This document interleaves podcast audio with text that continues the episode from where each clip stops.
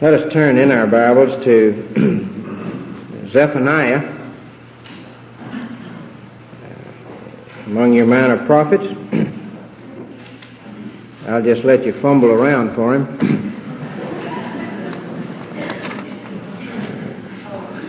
you may feel about these minor prophets about like the story I heard of the man who was preaching in a country church and uh, he was really holding forth and they had a local farmer by the name of uh, Zachariah Brown who had been very much present in the church and but he was absent from this particular meeting and it was a very packed meeting and it was hot and the preacher was waxing on and on and crowded and uh, he was just kind of going from Genesis all the way through and as he preached along, he finally said, and now we, now here comes Zachariah. One of the men stood up and said, well, he can have my seat, said, I've got you. you may feel like, uh, well, here comes Zephaniah, and I hope uh, that uh, this is the last of the minor prophets, and it's not. There's one more, Obadiah, but I'm not going to try to deal with Obadiah. But we will look at Zephaniah. Uh, let's read uh, some excerpts from the first chapter of Zephaniah, starting with the first verse. The word of the Lord which came unto Zephaniah, the son of Cushi, the son of Gedaliah, the son of Amariah, the son of Hizkiah, in the days of Josiah, the son of Amon, king of Judah. I will I will utterly consume all the things off the land, saith the Lord. I will consume man and beast. I will consume the fowls of the heaven, the fish of the sea, and the stumbling blocks with the wicked. And I will cut off man from the land, saith the Lord. I will stretch out mine hand upon Judah and upon all the inhabitants of Jerusalem. I will cut off the remnant of Baal from this place, and the name of the Chemarims with the priests and them that worship the host of heaven upon the housetops, and them that worship and swear by the Lord, uh, and that swear by Malcham, uh, and them that are turned back from the Lord, and those that have not sought the Lord, nor inquired for him. Hold thy peace at the presence of the Lord God, for the day of the Lord is at hand, for the Lord hath prepared a sacrifice. He hath bid his guests, and it shall come to pass in the day of the Lord's sacrifice that I will punish the princes and the king's children and all such as are clothed with strange apparel. In the same day also will I punish all those that leap upon the threshold, which fill their masters' houses with violence and deceit.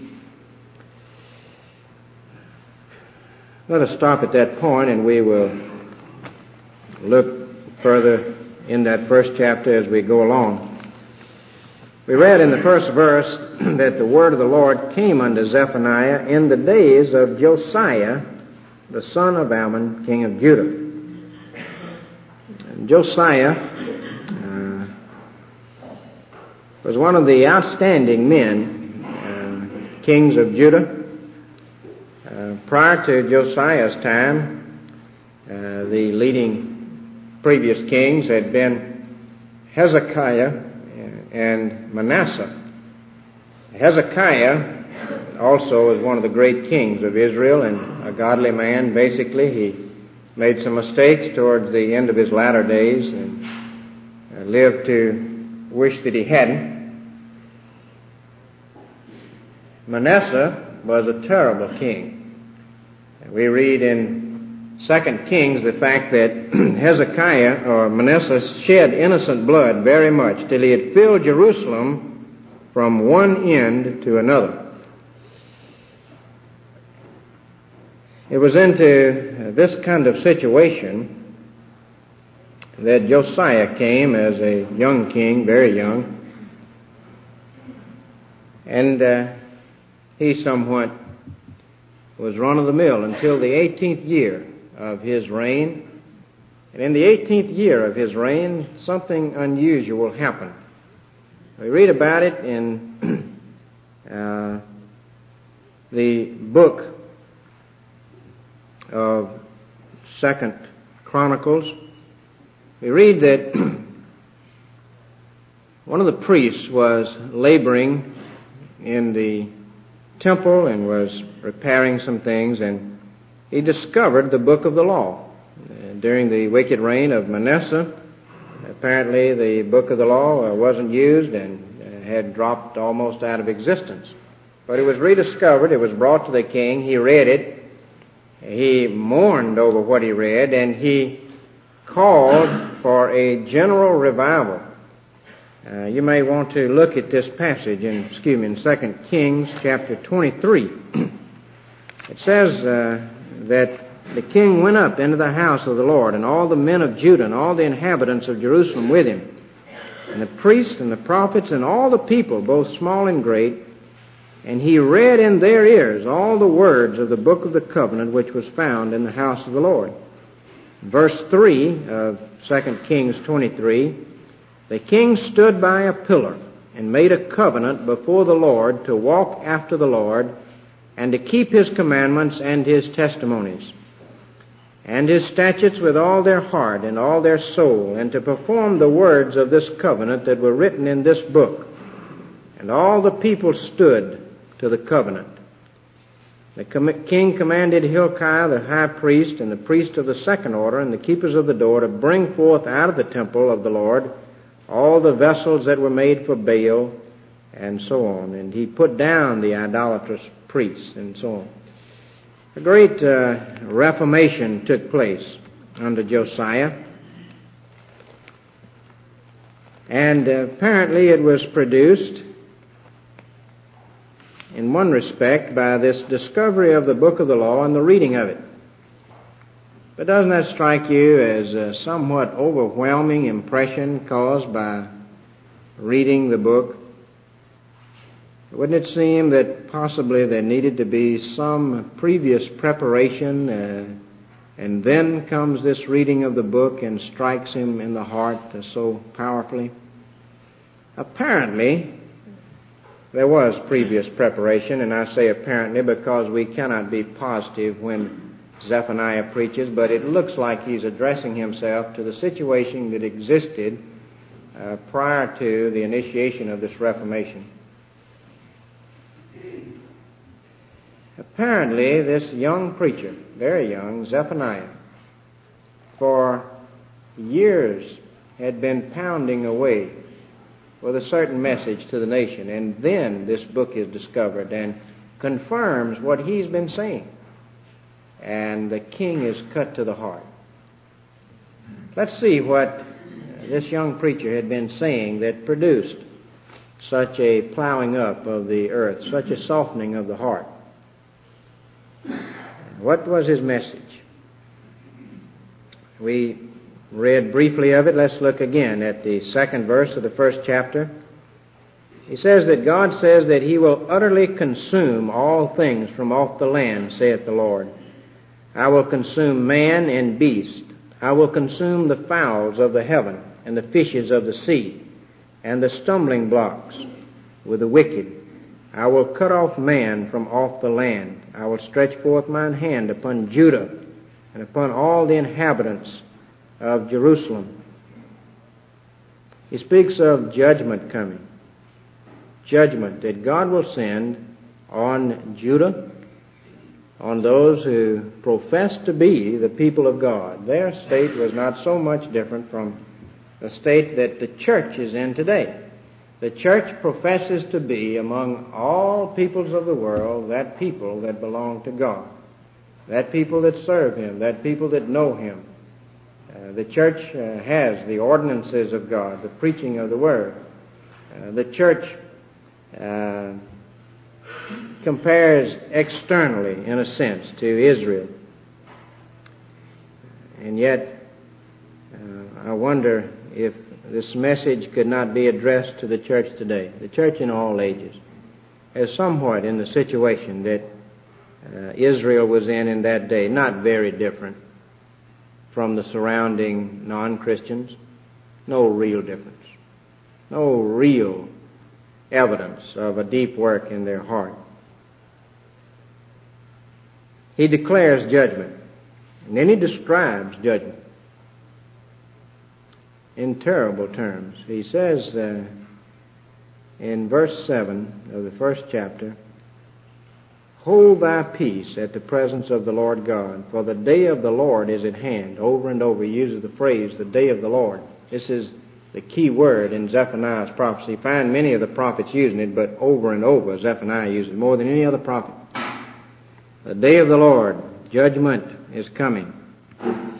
The day of the Lord, as he pictures it, is something in the near future and yet something that foreshadows the great final judgment day. And sometimes the terms describe uh, immediate judgment to fall on Jerusalem, and sometimes it points us toward the great final judgment of all nations and all peoples. He says that the day of the Lord is at hand. It's imminent. For the Lord hath prepared a sacrifice.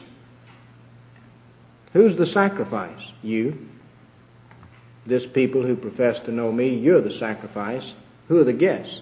Your enemies. I'm inviting them all to come and feast on you. The Lord hath prepared a sacrifice. He hath bid his guests. It shall come to pass in the day of the Lord's sacrifice that I will punish the princes and the king's children and all such as are clothed with strange apparel and so on. All those who are sinning. He describes it uh, as a sacrifice. He describes it in terms of the searching that he will do. As he says in the 12th verse, it shall come to pass at that time that I will search Jerusalem with candles and punish the men that are settled on their lees. The allusion here is to what took place in the ceremony that they went through on the Passover day. On the Passover day, a part of the ceremony that God had them go through was to, with candles, search out their houses during the feasts of unleavened bread. Leaven symbolized evil. They were to search out any leaven in their homes and to put it out of their homes. God says, I'll be the one that will search out very carefully the sinner this time. And I will deal with sin. And there will be no one who will escape when I begin to deal. I will search out those who are settled on their lees this is an allusion to the way that you make wine. Wine is allowed to sit, simply sit and ferment and so on. And he says this, uh, this is what you've been doing. You have become settled in your spirit of rebellion, in your spirit of self-seeking.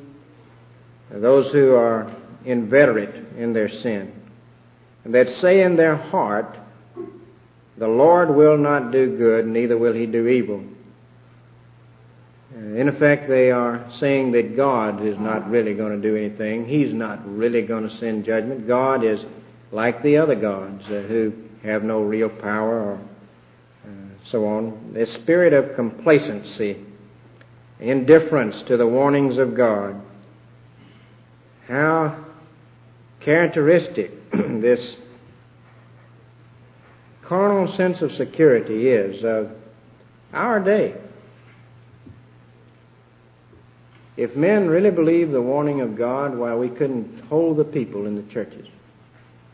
Men would be packing the pews, hanging out the windows, if they believed in their heart the warnings of God that uh, there's a broad road that leads to destruction and that the great majority of men are on that road.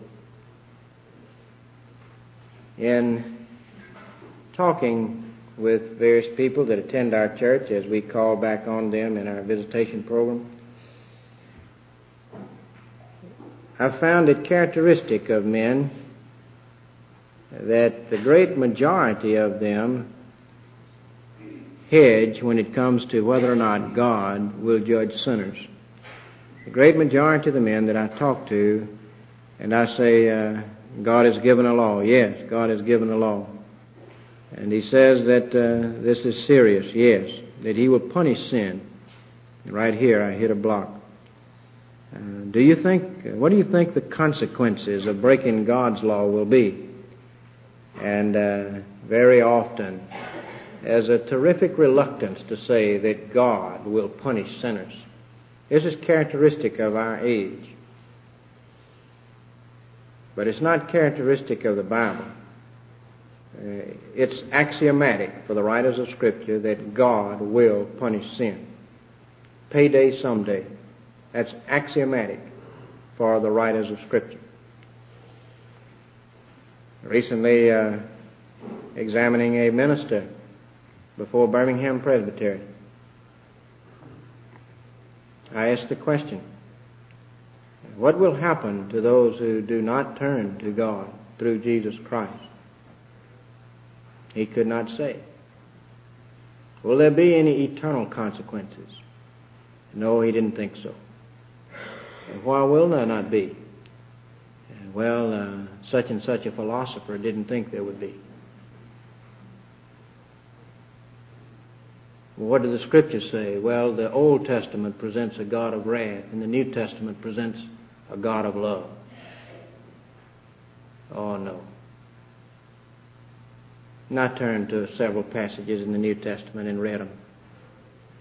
It's the New Testament that says, if men died without mercy under Moses' law, upon the testimony of two or three witnesses, of how much sorer punishment, suppose ye, shall they be thought worthy, who had trodden under foot the Son of God, and done despite unto the Spirit of grace, and counted the blood of the covenant wherewith they were sanctified a thing of naught. That's the New Testament. It's the New Testament where Christ warned of the worm that dieth not and the fire that is not quenched told men to fear God who has the power to cast body and soul into hell. This man had no answer to that type of question. And the presbytery received him. That's acceptable, but it's not biblical. Judgment is coming. He describes it in terrible terms. The sacrifice, the searching, this spirit of complacency. And then he dwells on the fact of the seriousness of the situation, as he says in verse 14 of chapter 1. The great day of the Lord is near. It is near and hasteth greatly. Even the voice of the day of the Lord. The mighty man shall cry there bitterly. That day is a day of wrath. A day of trouble and distress. A day of wasteness and desolation. A day of darkness and gloominess a day of clouds and thick darkness, a day of the trumpet and alarm against the fenced cities and against the high towers. I will bring distress on men, that they shall walk like blind men because they've sinned against the Lord, and their blood shall be poured out as dust, and their flesh as the dung. Neither their silver nor their gold shall be able to deliver them in the day of the Lord's wrath but the whole land shall be devoured by the fire of his jealousy, and he shall make even a speedy riddance of all them that dwell in the land. That's characteristic of the way the Bible speaks. This isn't some isolated statement. This is from one end of Scripture to the other. The seriousness of it. Men are saying that God will not judge. Zephaniah says that he will act in human history in judgment on sin. We have to make our choice. Will we listen to the philosopher or will we listen to the prophet? It's interesting to compare Zephaniah with a New Testament prophet in a sense, Peter. In 2 Peter, Peter says that in the last days there will come scoffers walking after their own lust thinking the thoughts that they prefer to think, and saying, Where is the promise of his coming? For since the fathers fell asleep, all things continue as they were. You say Christ is coming in judgment. Well, he hasn't, and it's been 2,000 years. Uh, don't you know that uh, that's 17th century theology that you're espousing? Well, I'm sorry, I thought it was first century. I thought it was New Testament theology. Peter goes on to say that uh, while men scoff at this, that there's another reason for this taking time. Judgment is being delayed for a purpose. Zephaniah speaks of a delay. He says in chapter 2, verse 1, Gather yourselves together, yea, gather together, O nation not desired he says, call a, a national assembly. Call everybody together, quick. before the decree bring forth. God has decreed that He will punish sin. Before the fulfillment of this decree comes to birth here, do something quick. Call a national assembly before the day pass as the shaft, before the fierce anger of the Lord come upon you, before the day of the Lord's anger come upon you. Seek ye the Lord. And if the nation won't come together and the people in general won't, well, you who believe, you do it. Seek ye the Lord, all ye meek of the earth. You who do believe these warnings and who are humble, turn and beseech him now, which have wrought the judgment, who've done righteousness. Seek righteousness, seek meekness. It may be that you shall be hid in the day of the Lord's anger. Zephaniah means uh, those that Jehovah hides. Uh, maybe when God sends this judgment on the nation, on the world, maybe in that day, if you'll seek Him earnestly, maybe, you'll be hid in the day of the Lord's anger. His people are not always protected from the temporal judgments that He sends, but sometimes they are. Pray to Him about that. Seek His face, He says, quickly. As a present call, because as the tree falls, so shall it lie. If that day comes and you're not ready for it, you can't change your state afterwards. As the tree falls, so shall it lie. He that is unjust, let him be unjust still. He that is filthy, let him be filthy still. He speaks of the previous care. God is delaying. He's giving you time to turn. God has previously shown great care to urge this point home to you. He hasn't done this thing on the spur of the moment. This has not come without some due preparation to you. Uh, look at the third chapter in the sixth verse. I have cut off the nations. Their towers are desolate. You've sat and watched what happened to these other kingdoms. You saw what I did to your sister nation of Israel, the northern kingdom. You saw how I sent the Assyrians. I warned and I warned, and finally I sent judgment. And I let you watch that. I didn't judge you at that time.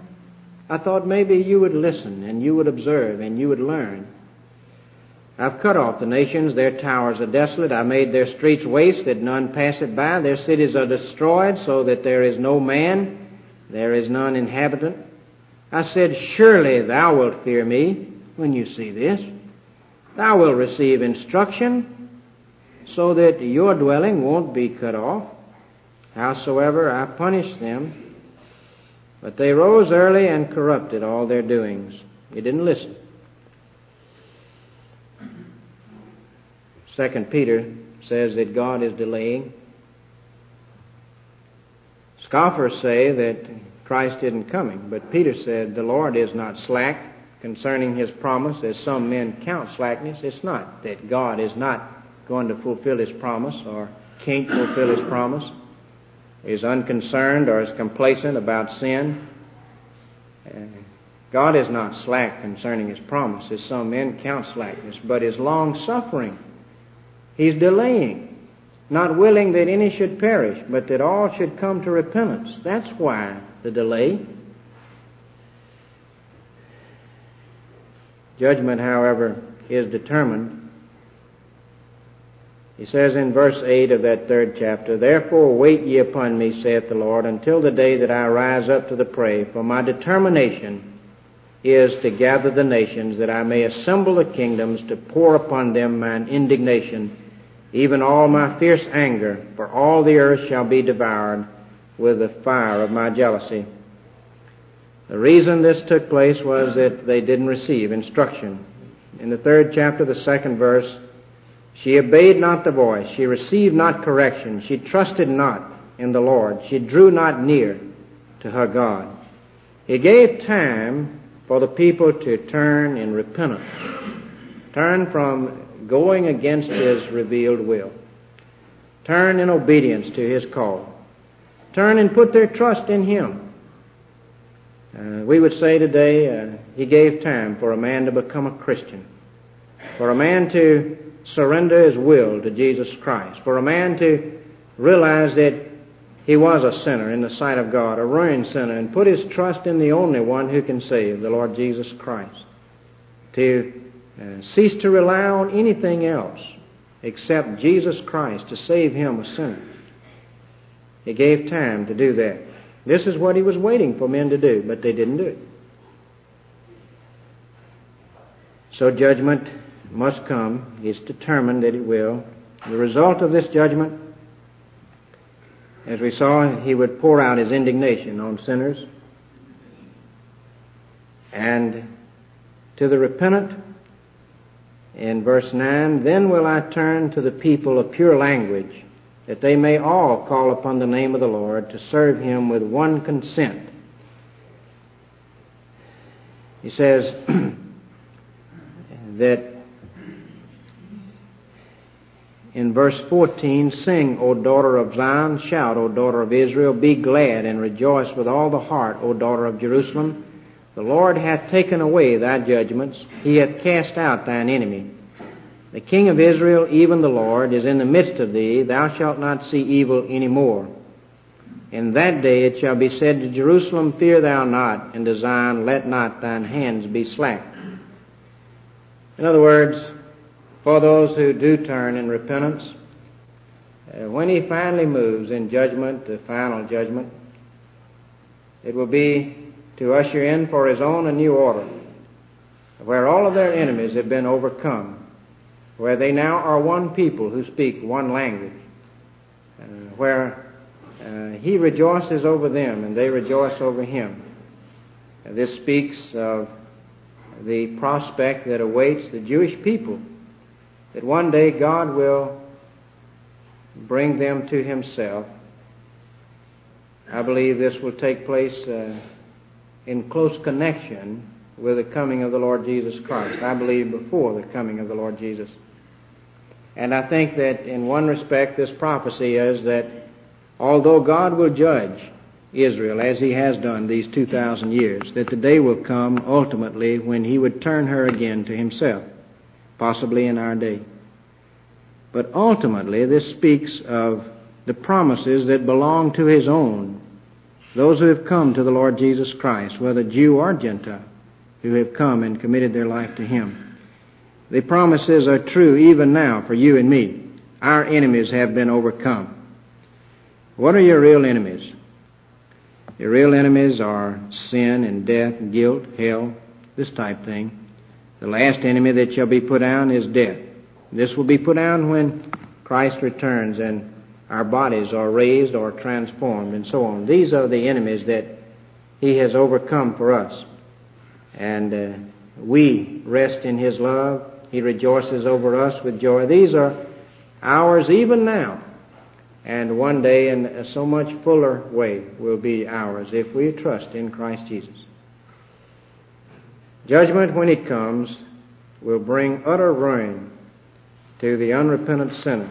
It will usher in a new state for those who are his own, a blessed state.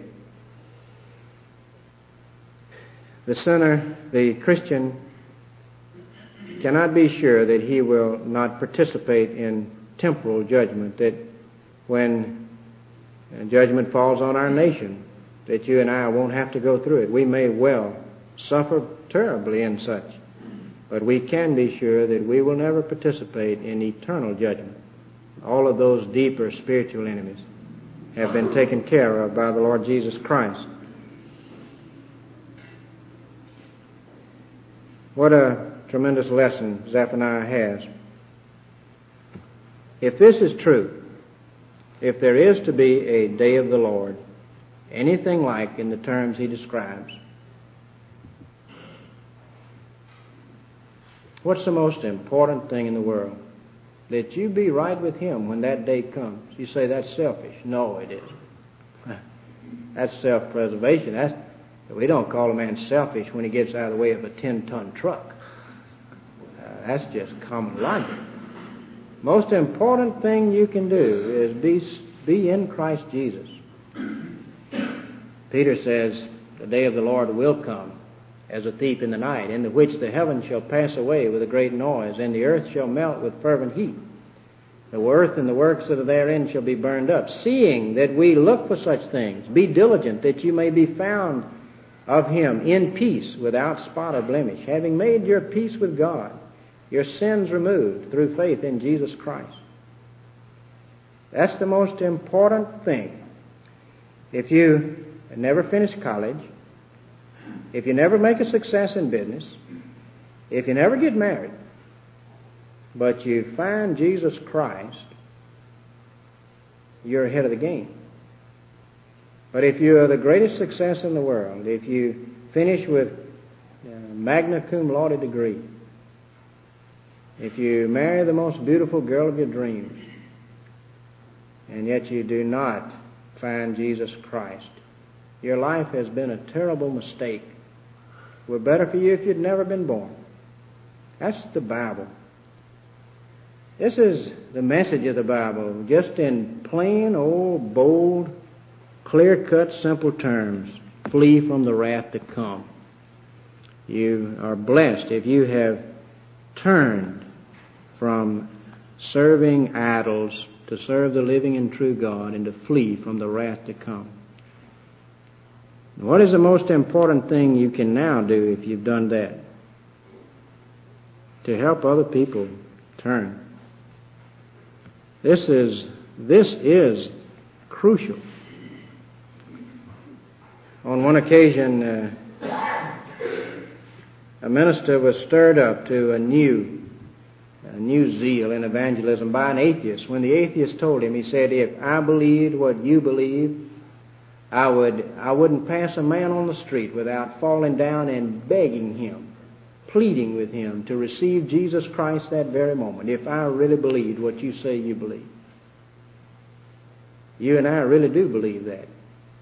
And while falling down on the street and grabbing him may not be the best way to get him to do it, nonetheless, that kind of an attitude of this is the great thing that we are about must characterize our lives.